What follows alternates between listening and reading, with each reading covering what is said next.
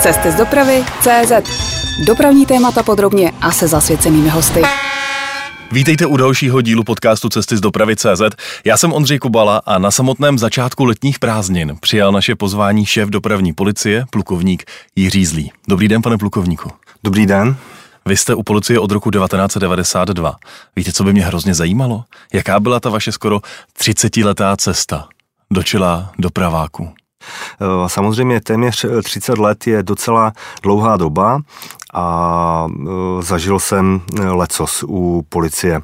Já jsem vlastně v roce 92 1. dubna nastoupil na náhradní vojenskou službu, která proběhla u tehdejších vojsk ministerstva vnitra ve Frýdku Mísku, takže s ohledem na to, že v rámci Frýdku Mísku bydlím, tak jsem to měl docela blízko.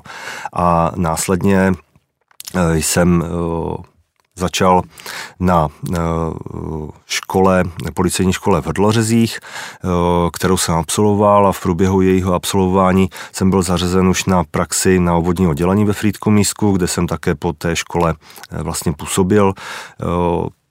Vypracoval jsem se postupně až na zástupce vedoucího oddělení a tehdejší nabídka okresního ředitele, to bylo v roce 97, byla taková, jestli bych z té pořádkové policie vlastně nešel eh, k dopravní eh, službě.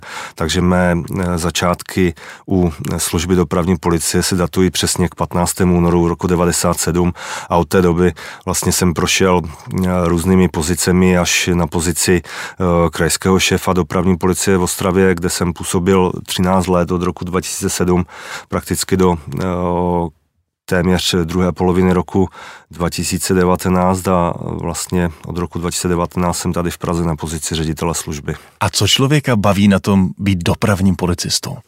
Být dopravním policistou je samozřejmě zajímavé a prospěšné zejména s ohledem na to, že můžete přispět eh, k budování bezpečnějších silnic a bezpečného dopravního prostoru a zachráníte tím eh, celou řadu lidských životů. Takže vás baví dělat Česko bezpečnější na silnicích. To je to, proč tam jste? Určitě. My si povídáme na začátku letních prázdnin. Jaké jsou podle, nebo z pohledu vás dopravních policistů? Tak pro lejka je to odpočinek, dovolená. A pro dopravní policisty víc problémů? Pro dopravní policisty to znamená více práce. Mm-hmm. Obzvláště eh, od loňského roku, kdy eh, Češi začali, dalo by se říct, více trávit dovolenou v rámci naší doma země, v Česku. doma v Česku. Eh, což já mám ostatně rád taky. Eh, radši, než se někde válet u moře, tak raději poznávám naši zemi. Tak samozřejmě vzrůstá o těch prázdninách eh, intenzita provozu, vznikají samozřejmě mnohde situace, kdy se provoz, provoz téměř zastaví, to nejen v důsledku dopravy, ale samozřejmě je to taky vrchol té stavební sezóny, kdy probíhají různé rekonstrukce eh, na silnicích, eh, uzavírky a tak dále. Eh, takže o prázdninách by se dalo říct, že je nejvíce práce pro dopravní policii. Řekněte mi, jak, jaký jsme my Češi řidiči? Třeba ve srovnání i s ostatními zeměmi. To se těžko porovnává, protože český řidič, znám to z vlastní zkušenosti, když koukám po SPZkách, když jsem někde v zahraničí, tak český řidič, eh, když přijede za hranice, tak eh, se snaží jet uvědomile. Je slušnější? A, a slušně. A u nás, já už jsem to říkal v mnoha rozhovorech, my jsme, my jsme takový, že prostě tolerujeme určité překračování zákona, myslím tím zrovna vztahující se k bezpečnosti na našich silnicích. Eh, tolerujeme to, když eh, občas eh, sami překročíme rychlost, ale na druhou stranu netolerujeme to, když tu rychlost překročí někdo jiný. Takže to jsou takové prostě pocity, jak se chováme. Někdy si myslíme, že přejet křižovatku ještě na, na žluté světlo. Ale to já to ještě stihnu. Na žluté světlo ještě já. Je, je, je v pořádku, já to ještě musím stihnout, že jo? Eh, no, ale eh, mnohdy se to eh, nemusí vyplatit, protože na druhé straně křižovatky může být řidič, který si řekne, že už se rozjede na žluté světlo. A jsme jako Češi za volantem, řekl byste třeba agresivní, nebo jsme trpěliví, jsme vůči sobě vstřícní? Otázka agresivity je na dlouhou polemiku. Uh-huh. My jsme ve spolupráci s Fondem zábrany škod, respektive s Českou asociací pojišťoven, například v loňském roce dělali kampaň zaměřenou na agres, agresivitu za volantem. A Česká asociace pojišťoven eh, si udělala průzkum prostřednictvím agentury Stenmark, eh, právě zaměřený na eh, tu agresivitu a zajímavá zjištění jsou například to, že 88% dotázaných respondentů vnímá agresivitu jako problém na silnicích, ale pouze 5% těch respondentů si připouští, že jsou agresivní. Mm-hmm. Ono e, i z hlediska dopravních psychologů e, jsou e, dělány různé odborné studie a prakticky těch agresivních řidičů v tom pravém slova smyslu je zlomek té populace účastníků silničního provozu. Eh, ale pak je zde velké procento právě lidí, kteří se svým způsobem chovají eh, agresivně, dalo by se tak eh, říct, protože předjíždějí například v místech, kde je to zakázáno, vysoce překračují rychlost například v obcích, ale sami se za agresivní řidiče nepovažují. Vy jste v jednom rozhovoru řekl, že pirátem silnic je i ten, kdo jede příliš pomalu ale uvědomuji si, že to je vytržené teď z kontextu. Jak jste to myslel?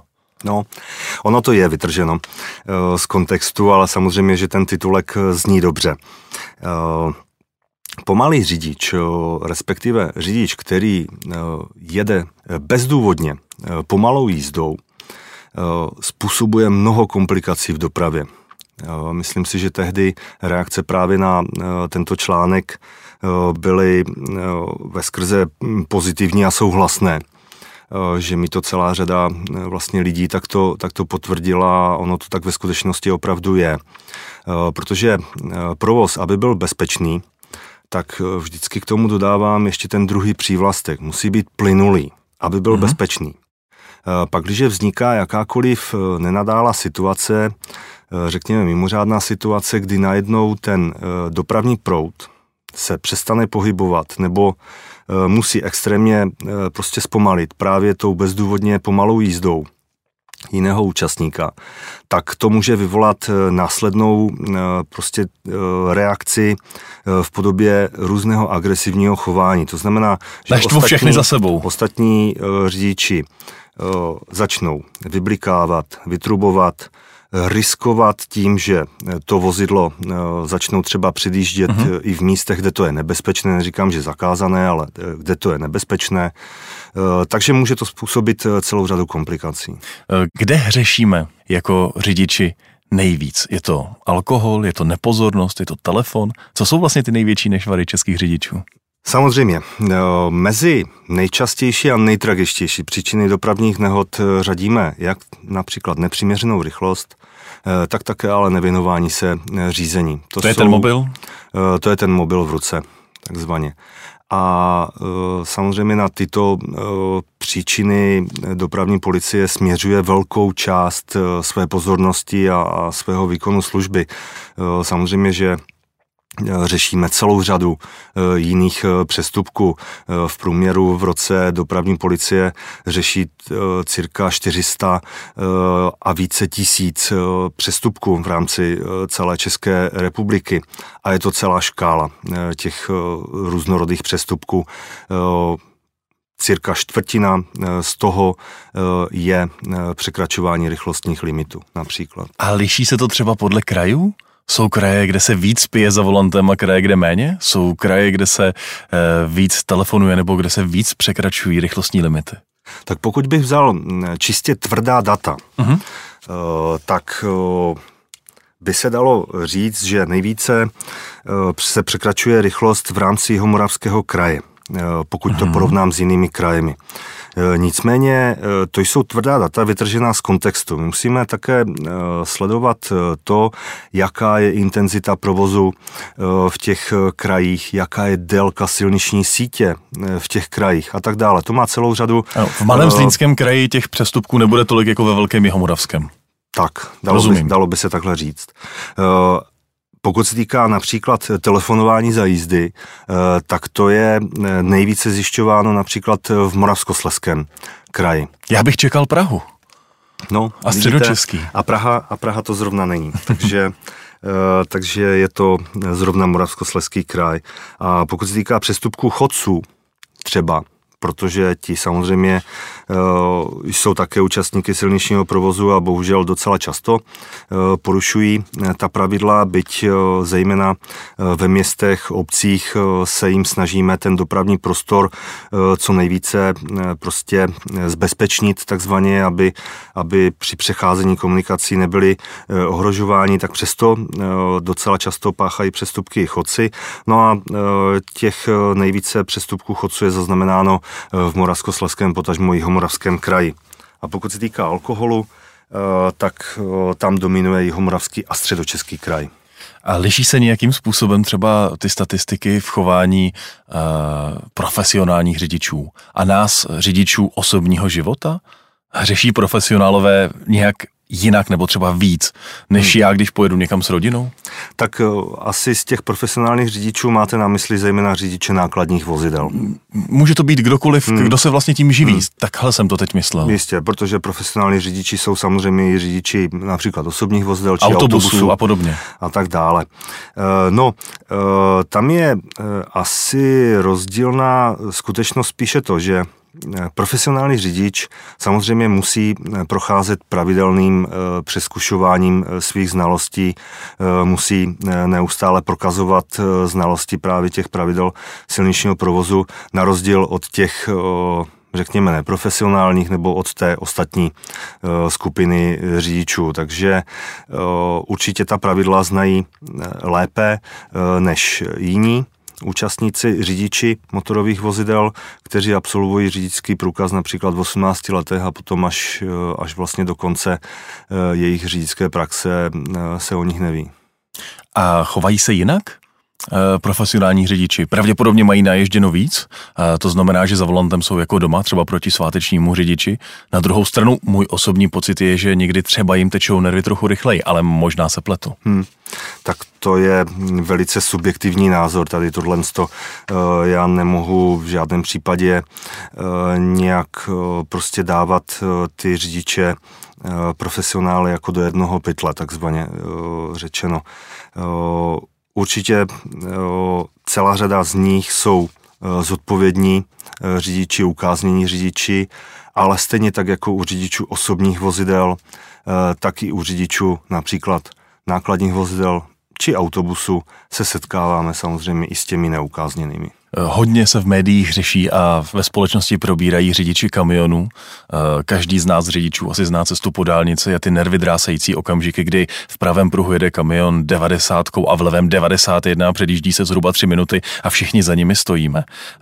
Zároveň také asi platí, že nehody způsobené nebo nehody, kde figuruje kamion, mají jedny z nejhorších následků. Eh, vy se často zaměřujete přímo na kontroly řidičů kamionů. Eh, hodně se často mluví o tom, že se řidiči v kabině dívají na filmy, hrají hry na telefonu a podobně. Eh, čím to je, že tohle dělají zrovna kamionáci? No, asi eh, každý eh, řidič se setkal s různým eh, chováním řidičů kamionů, zejména tedy na dálnicích. Já bych chtěl v prvé řadě říct, že Česká republika je jednoznačně transitní zemí. Tím, jak jsme geograficky položení v rámci té Evropy, tak prostě přes nás proudí eh, desítky tisíc eh, kamionů, které nemají jenom cíl Českou republiku, ale, ale pouze transitují. To znamená, setkáváme se zde s různorodými řidiči z různých oblastí Evropy, ale i mimo Evropu. A samozřejmě s kvalitou řidičů. To znamená, e, není řečeno, že každý e, řidič kamionu je neslušný, e, ale samozřejmě jsou zde i případy, kdy prostě ti řidiči se dopouští těch přestupků více. A e, jisté je to, že e, dopravní policie, potažmo dálniční e, policie se e, soustředí i na tyto typy e, přestupků, e, kdy e, jsou zaznamenávány e, ta e, skutková jednání, e, které pak e, mohou působit, jako že ten kamion samozřejmě předjíždí nad míru dlouho a k tomu využíváme různých technických prostředků. A jedním, jedním z těch asi nejznámějších je například i letecký dohled. Ještě bych se vrátil ke statistikám. A naše země byla už relativně dlouhou dobu v lockdownu, mělo to zcela jistě vliv také na intenzitu provozu. Znamená to, že třeba ten lockdown mohl být dobrý k tomu, že bylo méně smrtelných nehod a že pěkných pár životů na silnicích to zachránilo? Bez zesporu by se to takto dalo říct. V roce 2020, kdy jsme vlastně zaznamenávali eh, ten lockdown nebo byl eh, nouzový stav jak na jaře, tak vlastně potom od podzimu až, až do konce roku a pokračoval následně v letošním roce, tak v roce 2020 zahynulo na našich eh, silnicích při dopravních nehodách 460 osob, eh, což je výrazněji pokles proti eh, předchozímu roku 2019, který by se dal označit za normální z hlediska té dopravy, mm-hmm. intenzit dopravy a, a vůbec mobility, mobility lidí, kdy bylo tedy 547 usmrcených osob, takže ten pokles je výrazný a, a určitě všechno zlé k něčemu dobré, tak i díky lockdownu se podařilo zachránit značný počet lidí. Šéf dopravních policistů Jiří Zlý je dnes naším hostem. Posloucháte interview Cesty z dopravy CZ. Pane řediteli, jak vnímáte bodový systém a výši pokud, které můžete dnes řidičům udělovat? Ten systém platí, jestli se nepletu, od roku 2007. Funguje ještě? Eh, to je eh, polemika, která eh, vlastně zaznívá společností, zákonodárným sborem, odbornou veřejností už dost dlouho. Prakticky od toho roku 2006 nezaznamenal ten bodový systém a zejména výše sankcí nějaký výrazný prostě progres. A měl by? Určitě by měl. Ta společnost se vyvíjí a celá řada evropských zemí e, také v souvislosti s vývojem prostě e, společnosti, s vývojem trendů v té e, silniční dopravě a tak dále postupně aktualizuje ten sankční systém, budový systém, takže přizpůsobuje ho té potřebě té společnosti. Takže mnohdy, přitvrdil byste, chápu to správně. Eh, mnohdy, mnohdy jsem eh, v některých médiích označován, že jsem příznivce přísnějších sankcí. Uh-huh. Ano, jsem. Eh, tam, kde je to zapotřebí. Výše sankce nebo vyšší sankce, hrozba vyšší sankcí plní jak represivní, tak zároveň preventivní účel. Protože mnohé eh, právě ty eh, hříšníky v uvozovkách může odradit od spáchání toho přestupku. To znamená, pak, když by hrozila citelně eh, vyšší sankce za ty nejzávažnější přestupky, které způsobují dopravní nehody s tragickými následky, tak určitě by to přispělo ke zlepšení té situace. A ten systém jako takový samozřejmě je, upra- je zapotřebí upravit nejen směrem nahoru, ale například i směrem dolů, protože máme celou řadu přestupků, které samozřejmě se stávají na našich komunikacích, ale nejsou tak závažné. Jsou, eh, Co to jsou, třeba je podle jsou, vás? Jsou méně závažné, například špatné parkování uh-huh. třeba. Eh, jsou méně závažné a, a ty je třeba eh, samozřejmě eh, zase snižovat dolů. To znamená rozlišit ten sankční systém, bodový systém na nejzávažnější přestupky, dejme tomu nějaké středně závažné a, a méně závažné. Vy jste teď konkrétně říkal, co byste zmírnil, co nemá takovou společenskou nebezpečnost. A když byste vy sám mohl rozhodnout, vím, že to je spekulace, ale tak co byste naopak zpřísnil? Ať jsme konkrétní. Je to velká spekulace, protože já musím v prvé řadě říct, že policie, ačkoliv to tak eh, mnohdy z různých eh, nějakých těch diskuzních for a dotazů ve, ve směru k policii. Vyplývá, policie není zákonodárným sborem. Policie Tomu nenavrhuje zákony, ale samozřejmě řešíme odborné diskuze zejména s gestorem zákona, které, kterým je ministerstvo dopravy ve spolupráci s naším ministerstvem vnitra. A Eh, samozřejmě eh, je možnost eh, vstupovat do toho legislativního procesu. Určitě bych přísněji postihoval například jízdu pod vlivem alkoholu, určitě bych přísněji postihoval výrazné překračování rychlosti, ať už v obci nebo mimo obec. Určitě přísněji bych postihoval například zákaz předjíždění a tak dále. Velmi tvrdé tresty mají ve Švýcarsku. Zažil to na vlastní kůži můj kamarád, eh, který zaplatil na místě 1500 franků za rychlost a ne nějaké zásadní překročení. Bylo to tuším o 15 km hodině, tak nějak. A tehdy to bylo v přepočtu asi 40 tisíc korun. No prostě tam nechal peníze, jako kdyby jel na dovolenou. A měl v ten okamžik na výběr, jestli mu zabaví na místě auto, anebo jestli jim zaplatí kartou. Eh, mají takhle vysoké pokuty ještě podle vás smysl? Samozřejmě, že mají. Pro každého samozřejmě e, ta určitá částka vyše pokud e, může znamenat úplně něco jiného. Stejně tak jako když jdete do obchodu, tak 100 korun je pro vás třeba uh, úplně jiná částka, než uh, třeba pro mm. nějakou sociálně slabší rodinu, to bez zesporu ano. Takže stejně uh, tak působí i výše sankce u těch pokut za dopravní přestupky a já si určitě za určité přestupky, které jsem jmenoval, ať už je to jízda pod vlivem alkoholu, případně výrazné překročení rychlosti a pak, když tam bude ještě způsoben nějaký následek, dokážu představit pokuty v řádech desítek tisíc korun. Já bych se s vámi rád také zastavil u téma mladých řidičů. Představte si situaci, že nám dvěma je 18 let, uděláme si řidičák a v ten okamžik nás ta autoškola doslova vyplivne do světa a dál se o nás ale už vůbec nikdo nestará. Třeba kdybych to srovnal se sousedním Rakouskem, eh, tak eh, tam ten student nemůže jen tak vyrazit do světa a stát o něj nestrácí zájem. Jak tohle vnímáte? No vnímáme to tak, že tady na této problematice už jsme dávno začali pracovat. Uh-huh ve spolupráci s platformou Vizenula, ve spolupráci s asociací Center eh, bezpečné jízdy a potažmo eh, s Fondem zábrany škod eh, realizujeme od loňského roku projekt Start Driving, který prakticky kopíruje, pilotně kopíruje hmm. rakouský model vzdělávání mladých začínajících řidičů. Ten, Jak to funguje? Ten eh, projekt vlastně funguje na eh, centrech bezpečné jízdy. Eh, mladí začínající řidiči, tedy s řidičskou praxi do pěti let a fyzickým věkem do 24 let, se mohou hlásit na ty termíny, které jsou na těch jednotlivých osmi centrech vypsány.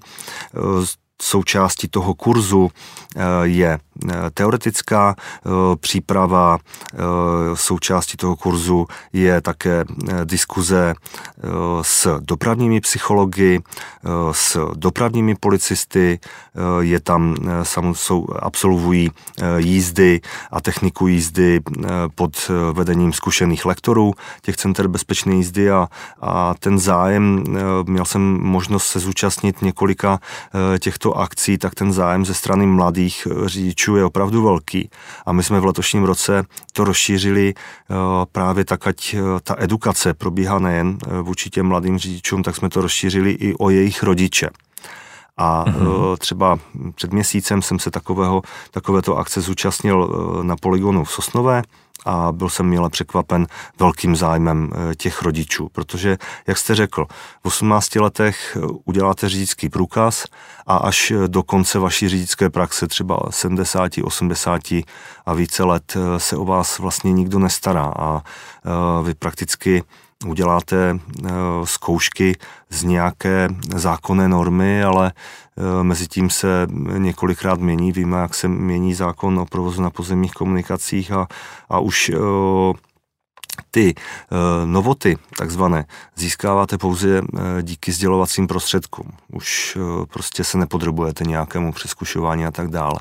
Takže Toto je věc pro mladé začínající řidiče a samozřejmě ve spolupráci s ministerstvem dopravy pracujeme na tom, aby se ten rakouský model zavedl určitě i do našeho práva. Jak je daleko tohle jednání a tenhle proces? Eh, je na obzoru nějaké konkrétní datum, pokud bych byl hodně smělý? Hmm. To jste hodně smělý, eh, protože si musíme uvědomit samozřejmě, že eh, v současné době končí funkční období této sněmovny, na podzim budou volby, nicméně my jsme schopni samozřejmě ten materiál, prakticky ten materiál je připraven, ale záleží také samozřejmě na novém vedení ministerstva dopravy a složení poslanecké sněmovny, zda bude vůle e, to v našem právním systému takto změnit a já jsem tady v tomhle jako optimista, věřím tomu, že se to podaří. Ono prakticky už takový eh, náznak toho řidičák na zkoušku eh, je zaveden nebo byl, eh, byl součástí té připravované novely zákona o silničním provozu. Takže je třeba to jenom takzvaně oprášit a, a na podzim s tím znovu výjít. A opravdu bych si přál, aby takhle se stát začal starat o ty mladé řidiče, protože jejich zkušenosti jsou chabé, ale bohužel ego eh, je moc velké. Když jsme ve speciálním článku avizovali, že přijdete, tak eh, hodně se v diskuzi rozvířilo téma cyklistů a také anticyklistů. Jak vnímáte vztah cyklistů a řidičů dnes na českých silnicích? Lepší se ty vztahy nebo naopak se vyostřují? Protože upřímně řečeno, jedni i druzí umí být také velmi militantní vůči sobě. Ano, to jste použil správný výraz. V rámci různých diskuzních for eh, to tak vnímám. Je určitá militantní skupina zastánců řidičů eh, motorových vozidel a je určitá militantní skupina eh, zastánců čistě cyklistické dopravy. Je nutno si uvědomit, že celá řada řidičů motorových vozidel jsou zároveň cyklisty. Mm-hmm. Patří mezi ně. Určitě, já také. Já samozřejmě také.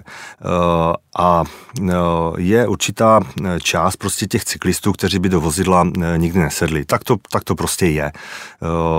Každopádně cyklistická doprava v posledních letech extrémně narostla a to samozřejmě už není pouze volnočasová aktivita, ale, ale už se lidi přesunují běžně do práce na, na kole a tak dále. Určitě je to fajn. Každopádně si musíme uvědomit to, že ta dopravní e, infrastruktura je určena pro všechny účastníky silničního provozu.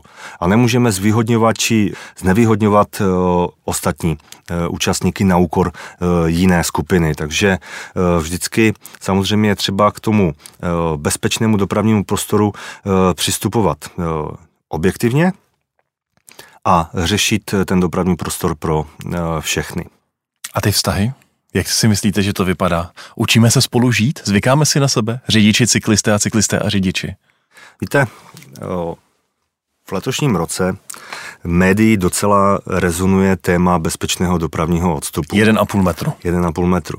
Já jsem za eh, to, že se média eh, tady této problematice tomu věnují a, a eh, docela výrazně velice rád, protože nejen ze své zkušenosti, ze zkušeností kolegů, tak jak se o tom bavíme, ale i s přáteli známými mimo rezort policie, když na to téma diskutujeme, tak si většina lidí všímá, že ta ohleduplnost těch řidičů motorových vozidel právě díky uh, této diskuzi mediální uh, se značně zvýšila. Uh, objíždějí s, dostatečnou, s dostatečným odstupem mnohdy vyšším, než je navrhována novela. Ovšem podotýkám a zdůraznuju, tam, kde to je možné, tam, kde ta šířko, to šířkové uspořádání té komunikace je možné. Nutno ovšem zdůraznit taky to, že ta ohleduplnost nemůže být pouze ze strany řidičů motorových vozidel. Mm-hmm ale musí být jednoznačně i ze strany eh, těch cyklistů. Vy jste byl jedním z těch, pokud se nepletu, který tomu uh, návrhu jarnímu na 1,5 metrový odstup ale příliš nefandil. No, já jsem mu nefandil s ohledem na to, tak jak byl koncipován. Uh-huh. Co je v něm špatně? Podívejte se, dopravní infrastruktura v České republice uh, nemůže být srovnávána například s dopravní infrastrukturou uh, Nizozemí, uh, kde cyklistika jednoznačně dominuje, ale kde ta dopravní infrastruktura je dlouhodobě tomu přizpůsobována. A jestliže mluvím a mluvil jsem o bezpečném dopravním prostoru pro všechny účastníky silničního provozu, tak implementací například cyklistického pruhu do běžného pruhu, který je normově šířkově uspořádán pro osobní silniční dopravu, tak se problém cyklistiky v žádném případě nevyřeší, mm-hmm. protože jsou ohroženi jak ti cyklisté, tak ti ostatní účastníci řidiči motorových vozidel. To znamená, tu dopravní infrastrukturu je třeba budovat s citem a logicky, nikoliv, nikoliv za, každou, za každou cenu, abychom nějakým způsobem zvýhodnili ty cyklisty. A existuje celá řada příkladů, kdy prostě stezky, respektive cyklopruhy v rámci obcí, eh, měst eh, jsou vybudovány eh, tak, že opravdu ti, opravdu ti cyklisté mohou být ohrožováni a pak se stávají situace, kdy vlastně ten cyklopruh raději ti cyklisté ani nepoužívají, protože se na něm cítí nebezpečně. A já mohu uvést příklad, například, příklad z, z Mníchova.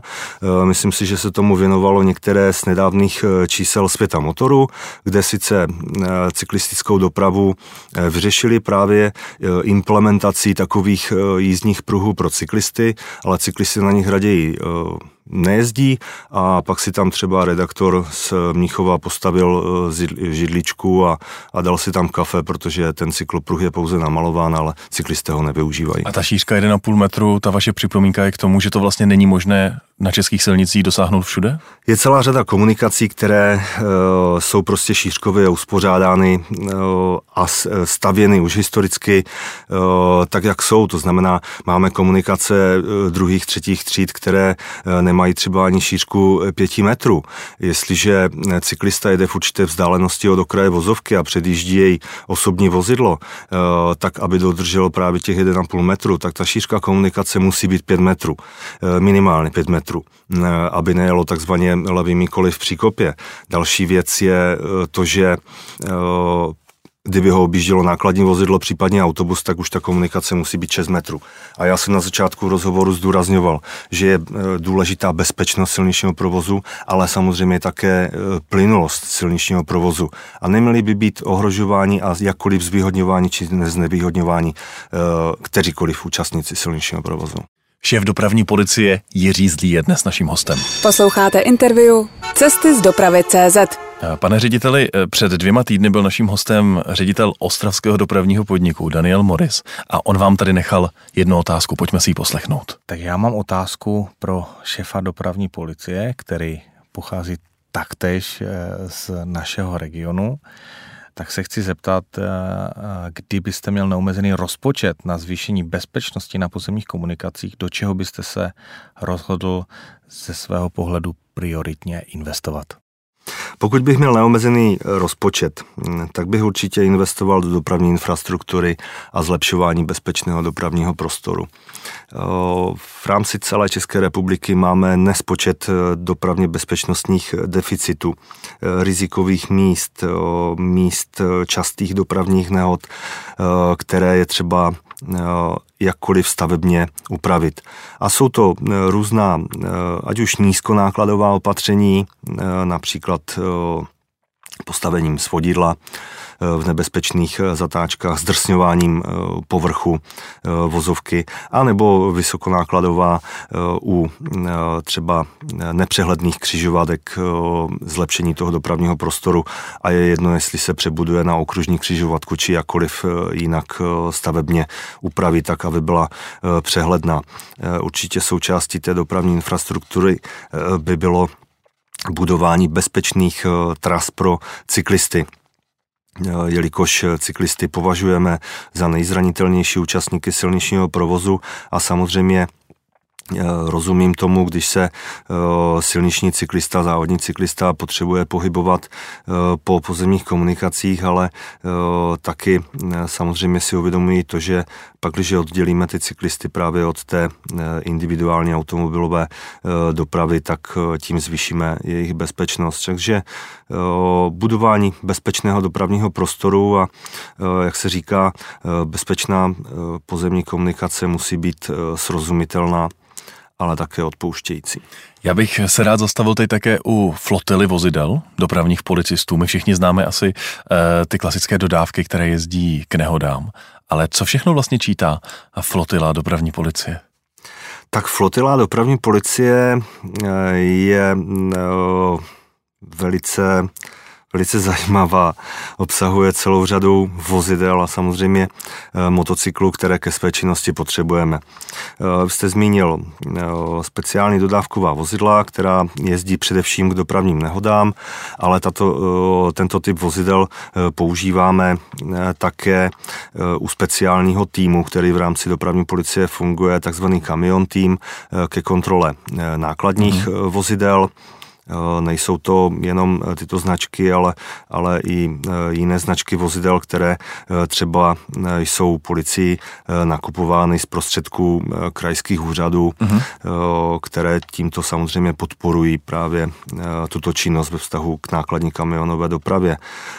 Jsou to vozidla eh, v civilním eh, provedení neboli komerčním provedení pro vysokorychlostní pronásledování vozidel těch pirátů silnic, které jsou vybaveny například měřící technikou. Jsou to vozi, vozidla pro vysokorychlostní pronásledování v policejním provedení, taktéž vybavená různou technikou.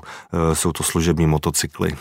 Jaká je vlastně úloha dopravních policistů na motorce? Hmm. Je to vždycky e, zajímalo. E, jasně.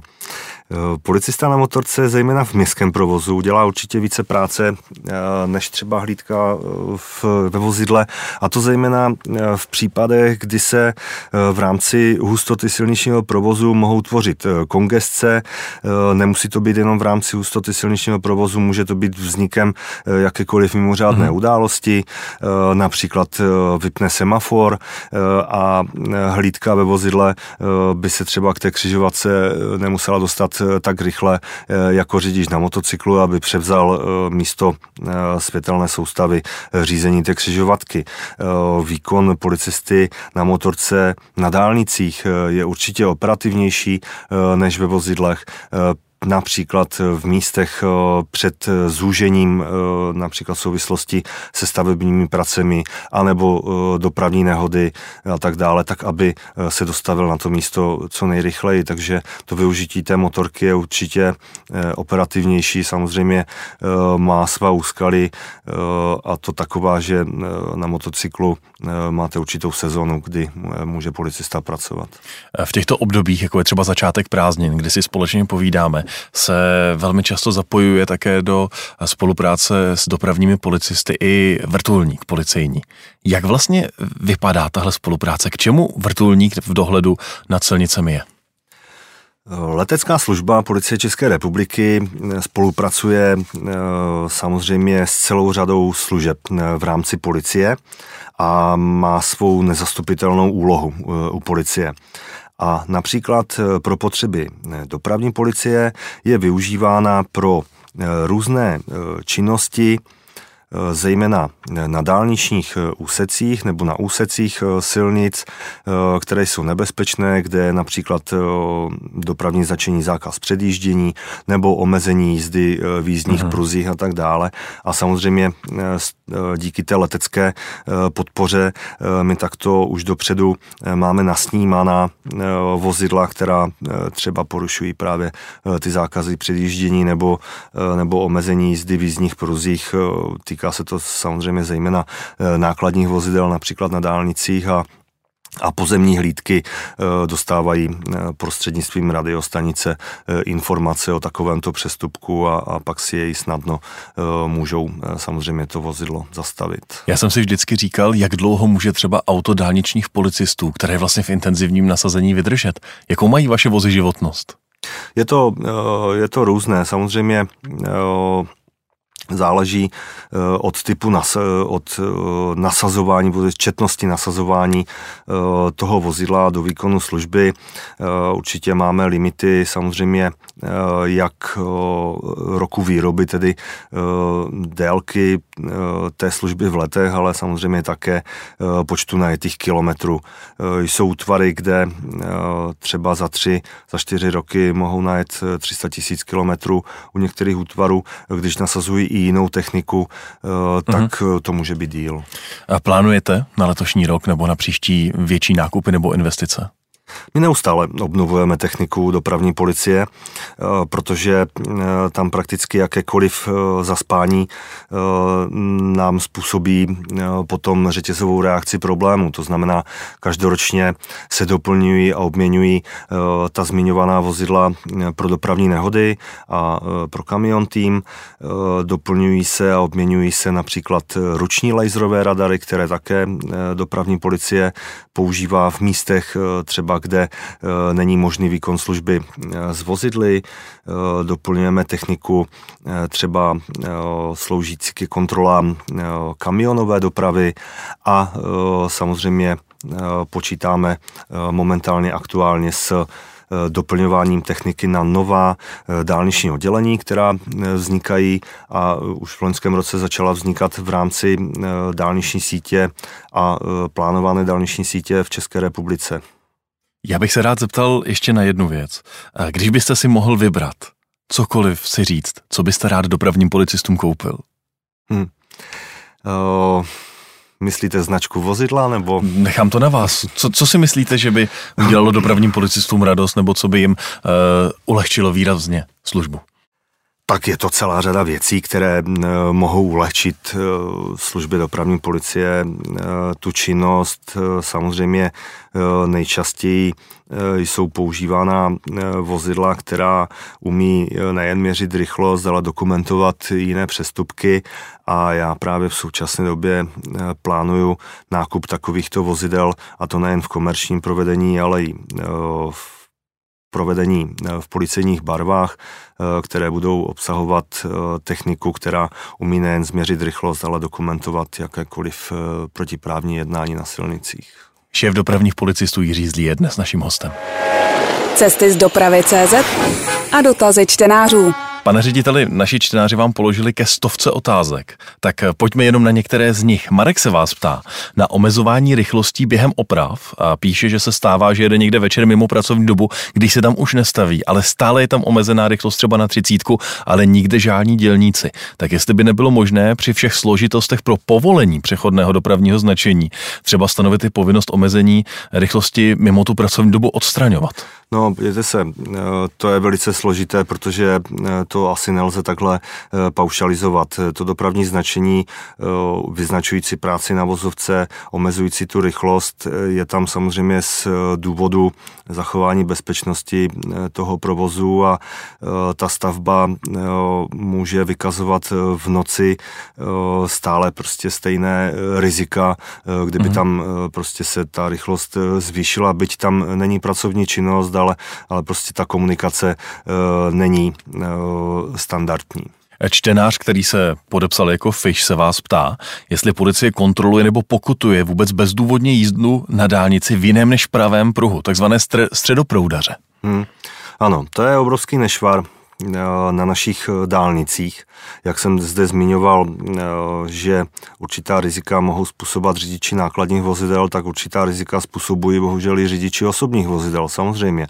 A pak se setkáváme se situací, kdy nejen, že nákladní vozidlo, kamion předjíždí zdánlivě nepřiměřeně dlouhou dobu, ale můžeme se setkat se situací, že i osobní vozidlo, takzvaný opatrný řidič předjíždí v pravém jízdním pruhu. A velmi pomalu. S, velmi pomalu eh, na dálnici a, a způsobuje tím eh, pak rizikové, eh, rizikové situace a, a nestandardní. Takže policie v rámci výkonu služby a zejména na dálnicích samozřejmě se na tuto činnost zaměřuje a, a řeší to.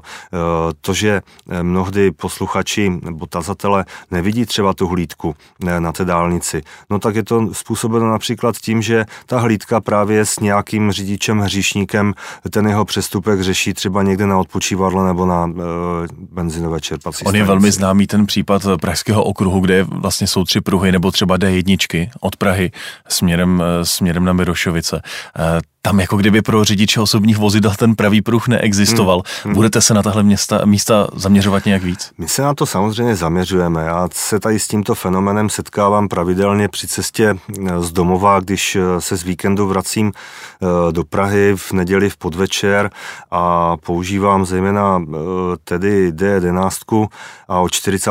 kilometru jako kdyby ten úsek směrem na Prahu byl začarovaný a hmm. pravý jízdní pruh je volný a v levém jízdním pruhu jede řada vozidel, že jo, za právě takovým, dejme tomu, opatrným řidičem, takže dopravní policie a dálni, příslušná dálniční policie samozřejmě tady toto řeší. Čtenář, který se podepsal jako IQ80, se ptá, proč jsme jediná země, která je zcela benevolentní k pomalému předjíždění kamionu a ignoraci zákazu předjíždění kamionu. My k tomu nejsme v žádném případě benevolentní. Eh, ty přestupky eh, toho předjíždění kamionu se nestávají pouze v České republice, stávají se i jinde a dopravní policie to řeší. Další čtenář, eh, Lukáš, píše, jestli se policie zaměřuje nějakým způsobem na kontrolu funkčního filtru pevných částic u dýzlových aut, eh, který čeští řidiči prý podle něj s oblibou demontují. Stačí jet prý za takovým vozem a cítíte a někdy i vidíte, že filtr chybí. Hmm. Může to nějak řešit policie? tak policie tady k tomuto není oprávněna, v prvé řadě třeba hmm. říct. Eh, a policie samozřejmě nemůže ani nahrazovat činnost STK. Každopádně eh, součástí, eh, jak už jsem zmiňoval, eh, činnosti kamion týmu, který se zaměřuje na, na kontrolu nákladních vozidel, ale také technického stavu uh-huh. vozidel, eh, tak eh, činnost ve vztahu k technickým silničním kontrolám ve, ve spolupráci s Centrem pro silniční dopravu Ministerstva dopravy uh-huh. řešíme i tyto činnosti a samozřejmě pomocí zařízení, kterým disponuje tato jednotka, tak se zaměřujeme i na kontrolu pevných částic. Hodně jsme mluvili o cyklistech, samozřejmě i čtenáři cyklisté a anticyklisté se ozvali v naší diskusi, tak dáme prostor oběma stranám stranám teď.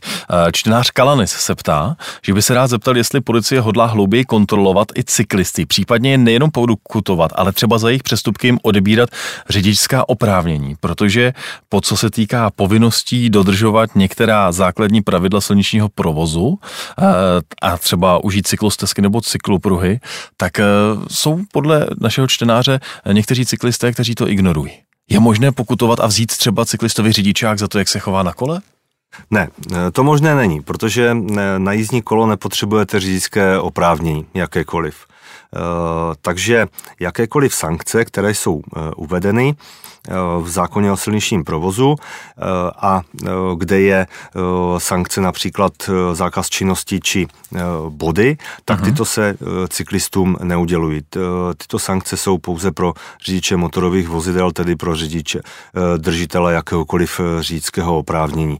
A pokud se týká činnosti dopravní policie, respektive policie, ano, policie samozřejmě obecně vnímá problematiku eh, cyklistů a dodržování eh, pravidel z jejich strany úplně stejně jako jakéhokoliv účastníka silničního provozu. A podotýkám, že stejná oprávnění ve vztahu k eh, cyklistům neboli řidičům nemotorových vozidel mají i příslušné městské či obecní policie, takže tuto záležitost neřeší pouze policie České republiky, ale i obecní či městská policie. Eh, pan Vratislav Filler se ptá, proč dopravní inženýři policie ČR soustavně vydávají negativní stanoviska na cykloobou-směrky, které jsou navrženy v souladu s TP 179 platnými od roku 2017. Existuje snad nějaký metodický, metodický pokyn nebo závazné stanovisko, které by jim ukládalo, eh, že je nemají schvalovat, nebo je to jenom nějaká schoda náhod? Tak já se velice omlouvám, ale myslím si, že tento dotaz je takový docela tendenční a zavádějící. Dopravní inženýři v žádném případě eh, nevydávají eh, pouze negativní eh, stanoviska a posuzují vždy jakoukoliv situaci podle aktuálních lokálních prostě podmínek. Uh-huh. Technické podmínky, tak jak uvádí tazatel, samozřejmě jsou ty technické podmínky je nutno podotknout, eh, že jsou eh, pouze doporučující. To není dogma. A jestliže eh, situace v tom konkrétním místě z hlediska intenzity provozu, z hlediska dopravní nehodovosti, z, z jakýchkoliv dalších příčin neumožňuje tady zavedení například toho obousměrného eh, provozu a tak dále. Eh, tak prostě z hlediska eh, policie posuzuje vždycky tu aktuální situaci, tu aktuální situaci z hlediska bezpečnosti a plynulosti silničního provozu, tak prostě vydá negativní stanovisko. Pak, když ta možnost tam je, tak vydá souhlasné stanovisko. Čtenář Roman se ptá, jak sledujete proměnu měst, jako je Paříž, Londýn, Tirana nebo Berlín, kde dlouhodobě posilují a vylepšují podmínky podmínky pro dopravu lidí na kolech? Eh, tak vnímám to tak, že dopravní policie s budováním eh, jakékoliv dopravní infrastruktury, krom toho, že je dotčeným orgánem, tak nemá nic společného. A pak, když e, municipality e, se samozřejmě rozhodnou e, zvyšovat bezpečnost cyklistů a budovat tu dopravní infrastrukturu, tak určitě to podpoříme, ale my ty komunikace nenavrhujeme a ani samozřejmě nestavíme. A já už jsem to tady zmiňoval, je třeba podotknout to, aby ta dopravní infrastruktura pro cyklodopravu byla bezpečná, ale také účelná. Čtenář Koro se ptá, e, dobrý den, kolem domu, uvnitř města nám sviští auta často až 100 kilometrovou rychlostí. Na koho se obrátit, aby i zde aspoň jednou za 100 let někdo měřil rychlost? Pokud mám takový pocit, za kým mám jít? Tak eh, určitě, jestliže takový pocit eh, mám, eh, nic tazateli nebrání, aby se dotazoval na, ať už oslovil telefonicky či mailem, anebo osobně příslušný dopravní inspektorát, který je v rámci každého okresního města, bývalého okresního města a samozřejmě tam znesl ten požadavek. Čtenář, který se podepsal cestující, ale teď doma se vás ptá. Dobrý den, rád bych eh, věděl, proč policie nekontroluje dodržování záchranářské uličky a jízdu kamionů v levém pruhu v koloně. Naposledy před pár dny při uzavřené dálnici D2 bylo vidět na kameře na dálnici kamion v odstavném pruhu, v pravém i levém pruhu a na internetu příspěvky ministra dopravy a hasičského záchranného sboru, kde prosí řidiče o dodržování záchranářské uličky. Je smutné, že hasiči musí prosit, aby se dostali na místo zásahu tak policie v rámci záchranářské ulice, eh, uličky eh, dělá jak eh, represivní, tak preventivní činnost. Mhm. V rámci preventivní činnosti máme určité akce, které právě zdůrazňují povinnost zachovat tu záchranářskou uličku a v rámci té represivní činnosti, jak už jsem tady řekl, je to jeden z úkolů například motohlídek na těch dálnicích, které tady toto řeší. Jirka úplně na závěr se vás ptá, Rád bych eh, otázky trochu odlehčil, protože se mi líbí vaše příjmení. Zažíváte s tím vtipné situace?